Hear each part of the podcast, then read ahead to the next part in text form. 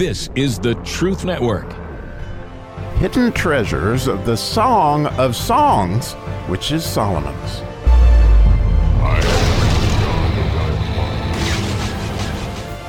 As we now get to the mem verse, or the 13th verse of the 4th chapter of the Song of Solomon, that mem meaning Messiah, we're going to get a good idea of how the Messiah says we build the church. And this is just a spectacular, really, I think you're going to love this. I know I love it. It definitely is a fascinating look at how the church is built in the next two verses. So, to read it in English, it says, "Thy plants are an orchard of pomegranates with pleasant fruits, camphire and spikenard."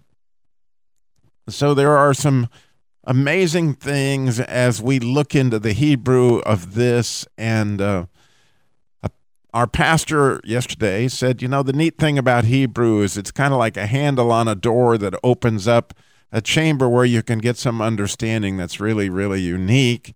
And again, we know that this is Jesus describing us, but even more so in this particular two verses, the mem and the nun, I really believe he's describing how essentially our union with him just creates this church, so to speak, because the idea that the fascinating word about plants, I mean, the fascinating thing about the first word in the verse, which is plants, is that word is actually shoots, okay? And we've talked about this before when we were talking about the neck that was built as an armory, and that idea of the quivers of all these arrows that would go out. Well, the word shoots, or the word plant here, is actually usually translated sword.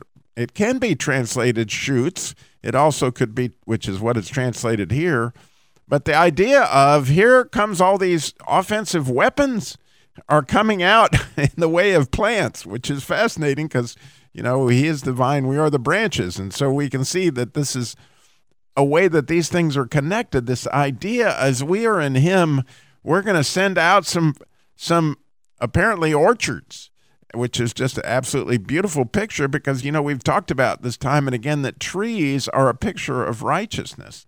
And trees are, you know, again, where all the offerings, you know, happen, which happens so much, you know, with our life in the church. So as we go into this, a plant, an orchard, which that word orchard, if you were to look at it in Hebrew, it almost says a paradise, okay? So you got a paradise of pomegranates, which makes sense because we're still in the garden here.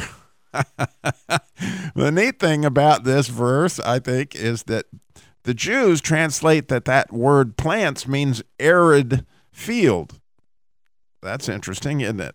But there's no doubt that pomegranates grow best in an arid area that is well watered. It's really cool that they grow in sandy soil, but they create these unbelievable fruits with obviously at least 613 seeds, as the Jews believe. But this idea of so much seeds that come with fruit, which have to do with faith.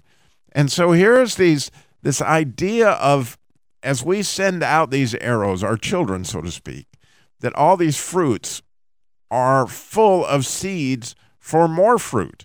And this is exactly how the church exploded because, you know, the Acts church, you know, it was in this unbelievable fellowship, each one individually so in love with Jesus that they devoted themselves in love with one another to where this fruit was unbelievable.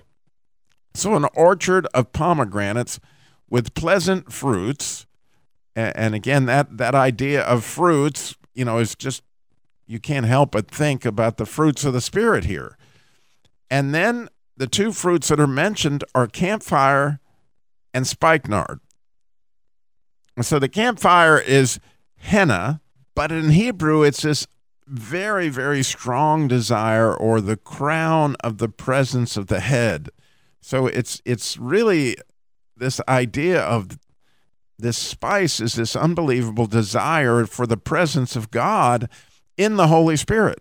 And so, well, that makes sense that that spice is going to give you that sense of that necessarily of that fruit, which when you think about spices, what they're doing is they're offering up a smell. And you know, that's a big part of what's going on here. And I think that also it also very much connects, as Jesus was talking about in the last two verses, you know, going back to chapter 1, what the bride declared, right? That your love is going to be better than wine and your name is an ointment poured forth. Well, here he's telling us, again, along those same lines, that as we send out our shoots, it's going to give off this smell that our name is going to be that type of perfume as well. It's unbelievable to think about that these shoots that are just full, and we'll get into that a lot more in the next verse of what all those are. But here we have these two spices that are described of camphire and spikenard, which again goes back to the very first chapter where she, you know, said that her beloved was a cluster of camphire to her. And she also made reference to it, you know, while the king sitteth at his table, our spikenard send forth its smell thereof. In other words, this is all going back to that original idea of what happens is we love Christ, or these fragrances are going to go out, but these fragrances have everything to do with shoots that are building this unbelievable orchard, okay? And so when you put all that into, you know, to how does this actually look, you know, when it's working, you know, it actually made me think about the whole building blocks of this Song of Songs, or this idea of the statutes that I've been seeking.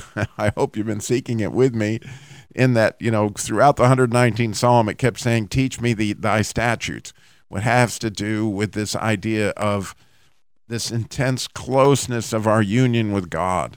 And so apparently, based on these verses, when we have this intense closeness with the union of God, these fragrances are given off, and we shoot out these shoots that are going to be able to create this pomegranates of fruit. I mean, it's unbelievable. If we could, you know, actually keep these statutes, this is a picture of what happens to the church. It's just going to blossom in these orchards of fruitfulness that have these unbelievably beautiful smells.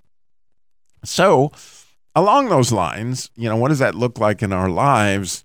You know, for me, what it looked like, because again, this isn't just my relationship with Christ, it's how that blossoms into a relationship with a number of people that actually becomes the church. So one of the neat ministries that I have dealt with for years is the Masculine Journey Band of Brothers. And so, you know, a couple years ago when my dad died, happened to be the week that we did a boot camp. And so my father's funeral was actually on the last day of that boot camp, which I attended and was there with my band of brothers as far as the boot camp. But on the day of the funeral, I'll never, ever forget this. And here's all these men that we have, you know, been discipling each other. These are the shoots, you know, if anybody that thinks about, you know, the people that you've been associated with, the people that you've taught and have taught you, you know, your closest group, whatever that may be. Although I've got so many close groups, it's hard for me to pick which one is the closest. But this group was there at my dad's funeral, and I'll never forget, they were all laying hands on me before I spoke at my father's funeral. Before I spoke, and as long as I live, I will never forget the smell